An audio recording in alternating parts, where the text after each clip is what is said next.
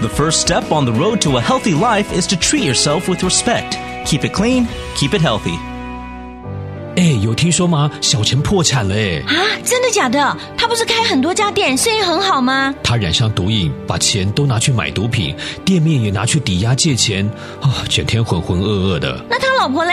哎，受不了每天有人上门讨债，带着孩子回娘家了，好像会离婚呢。哦，因为吸毒把家庭和事业都毁了，值得吗？就是说啊，不过发生这么多事情后啊，小陈也很后悔，现在进去乐戒所戒毒了，希望他能早点重新振作。我们也要多帮帮他远离毒品。 As well as the obvious harm caused by drug abuse to the user's health, drug abuse can quickly lead to other problems. Addiction can cause seriously skewed decision making, quickly spiraling into financial difficulties when drugs become the number one priority.